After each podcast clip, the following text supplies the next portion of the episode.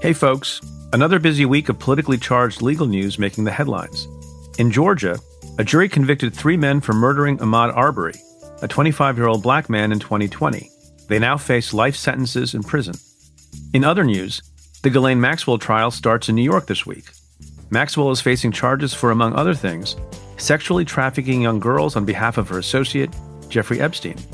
And reproductive rights issues are once again before the Supreme Court.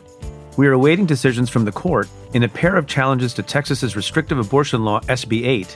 And this week, the court will hear oral argument in a case where Mississippi is asking the court to overturn Roe v. Wade.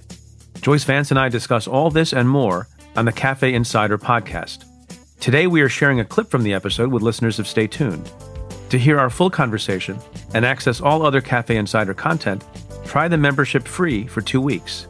You can do that at cafe.com slash insider. That's cafe.com slash insider. We look forward to having you as part of the insider community. So it turns out that sometimes, Joyce, you and I are wrong when we predict things although we continue to do predictions. But sometimes we're correct. This week, turns out we were correct about something. It looks good in hindsight, right? But I confess I was nervous about this verdict all the way through in the Arbery case. So there were convictions for all three defendants in connection with the killing of Ahmaud Arbery, the unarmed black man who simply was running. You and I discussed last week that we thought that the evidence was strong, the case came in well, the prosecutor did a good job the defense lawyers had not really made out a case for self defense or even a reasonable citizen's arrest under the law in that state that has now been repealed. Not everyone was convicted on everything. Do you want to do a rundown of, of who got convicted of what? I think we should because it's really interesting. The way it turns out, I think, demonstrates how dedicated the uh, jury was to going through the evidence and reaching very tailored verdicts based on the evidence, which I suspect makes the prosecution's job easier on appeal, getting the case affirmed, right? Oh, yeah. We would always say, and I'm sure you, as a very seasoned appellate lawyer, also believe the same that sometimes it's better not to get convictions on everything because you can make the argument to the appeals court when the defense inevitably appeals and say the jury was very careful. They didn't just blindly go the way that the prosecutor said to go down the line. Rather, they were careful. They acquitted on some counts, they convicted on other counts. That's the sign of a diligent, rigorous jury. It is. And the important thing here is that all three of the defendants were convicted of murder the Georgia statute, and it's worth reminding folks, right? Every state has its own criminal code. So when we're talking about state prosecutions, Georgia doesn't look very much like Wisconsin.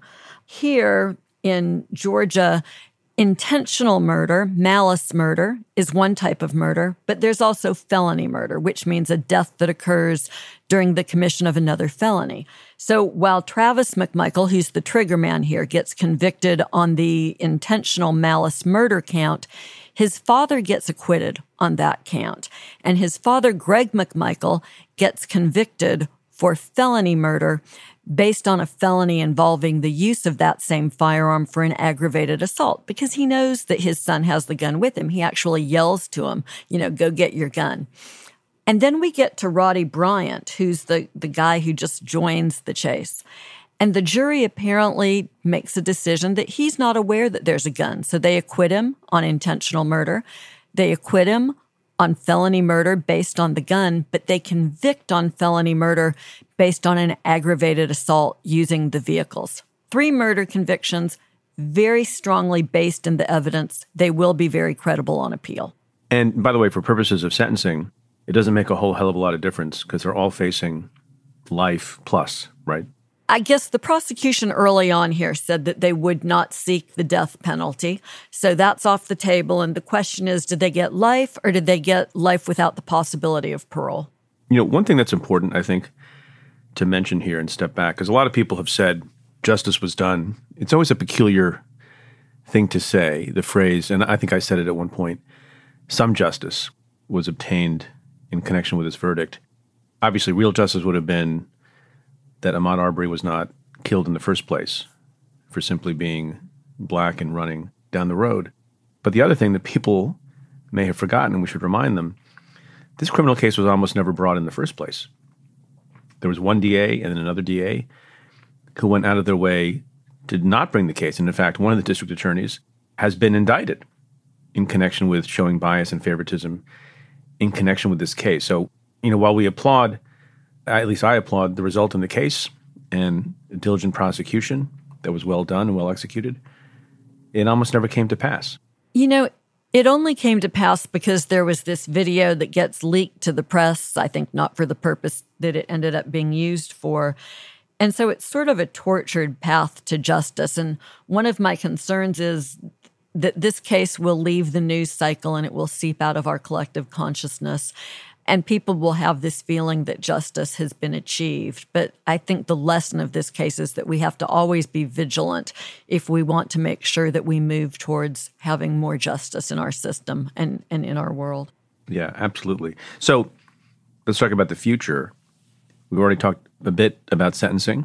That'll happen in some period of time. Do you expect they'll all get life? You know, life versus life without is an interesting calculus here. I think Travis McMichael is a candidate for life without. The prosecution has said that they'll seek. When you say life for, without, you mean life without parole? Without parole. The possibility of parole, right. And so that's really a stark difference because in, in Georgia, life with the possibility of parole means you can serve a significantly shorter sentence than we think of when we think about life in prison. So I would expect the prosecution will charge pretty hard at sentencing here. Now, the other thing that will happen, as we also alluded to a few minutes ago, appeal. Now, I didn't watch every minute of every day of trial, but I did watch a lot of it and read a lot about it, and I've read a lot of the analysis as you have. I don't see a great appellate argument here. I saw some expert talking about the defense lawyers were making noises about an appeal on the issue of the denial of a change of venue. Good luck with that. that seldom succeeds. They got the jury that they wanted. In fact, there was a lot of controversy with respect to the, the jury that the defense got, almost all white, in a case involving the death of a black man and three white men accused of killing him. Do you want to explain why that's very, very likely to fail?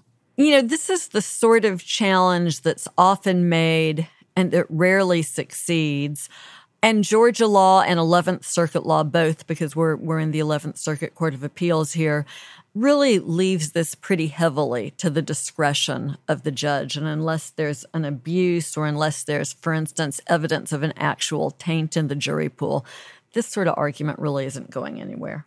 Yeah, because the real argument is you have to argue that there was something wrong with the jury you ultimately got, that there was bias, that they knew too much about the case. But they've already gone through the process of whittling down the jury pool. And so I, I, agree with you that I don't think there's much of a chance there. I don't, I don't, think there's anything else really either. Maybe there's some things that we missed, but I think the, the judge was very careful in this case, and the verdicts will stand. You know, they do have a really excellent appellate lawyer, the former chief of the appellate division in the U.S. Attorney's Office in Savannah is involved in the appeals.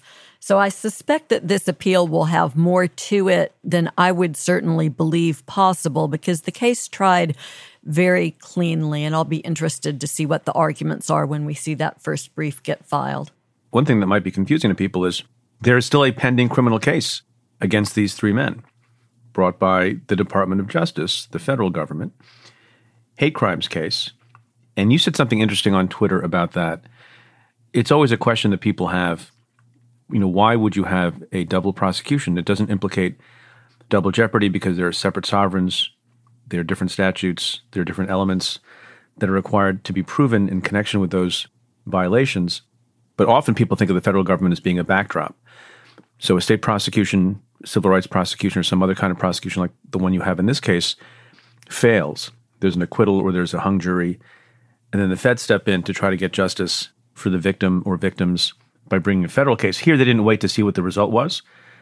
The case was already brought and it's pending. And if we are correct that the three men get life or something close to life, whether it's with or without parole, what's the point of having this other federal case? Why go forward with that?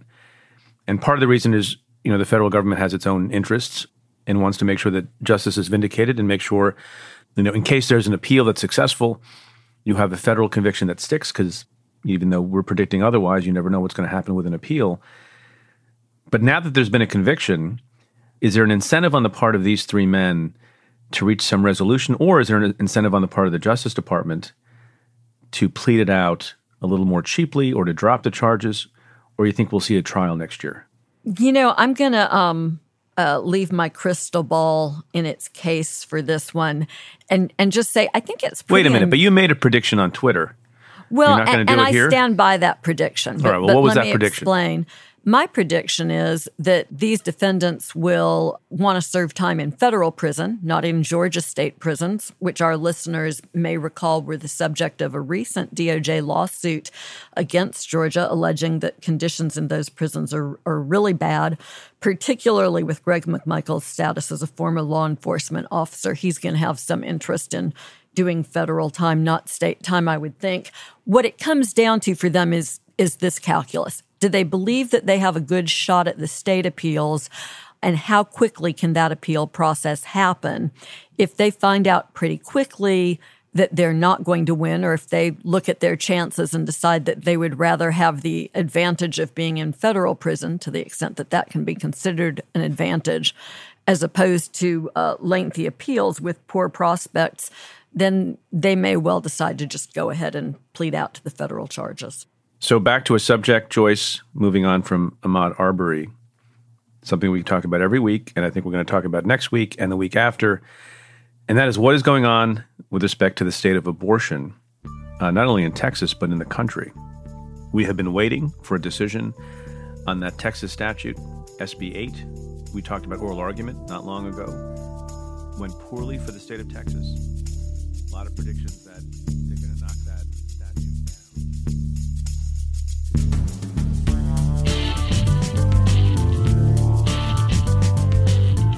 Thanks for listening. To hear the full episode, head to cafe.com slash insider and try out the membership free for two weeks.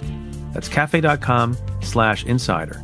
To the many of you who have chosen to join the insider community, thank you for supporting our work.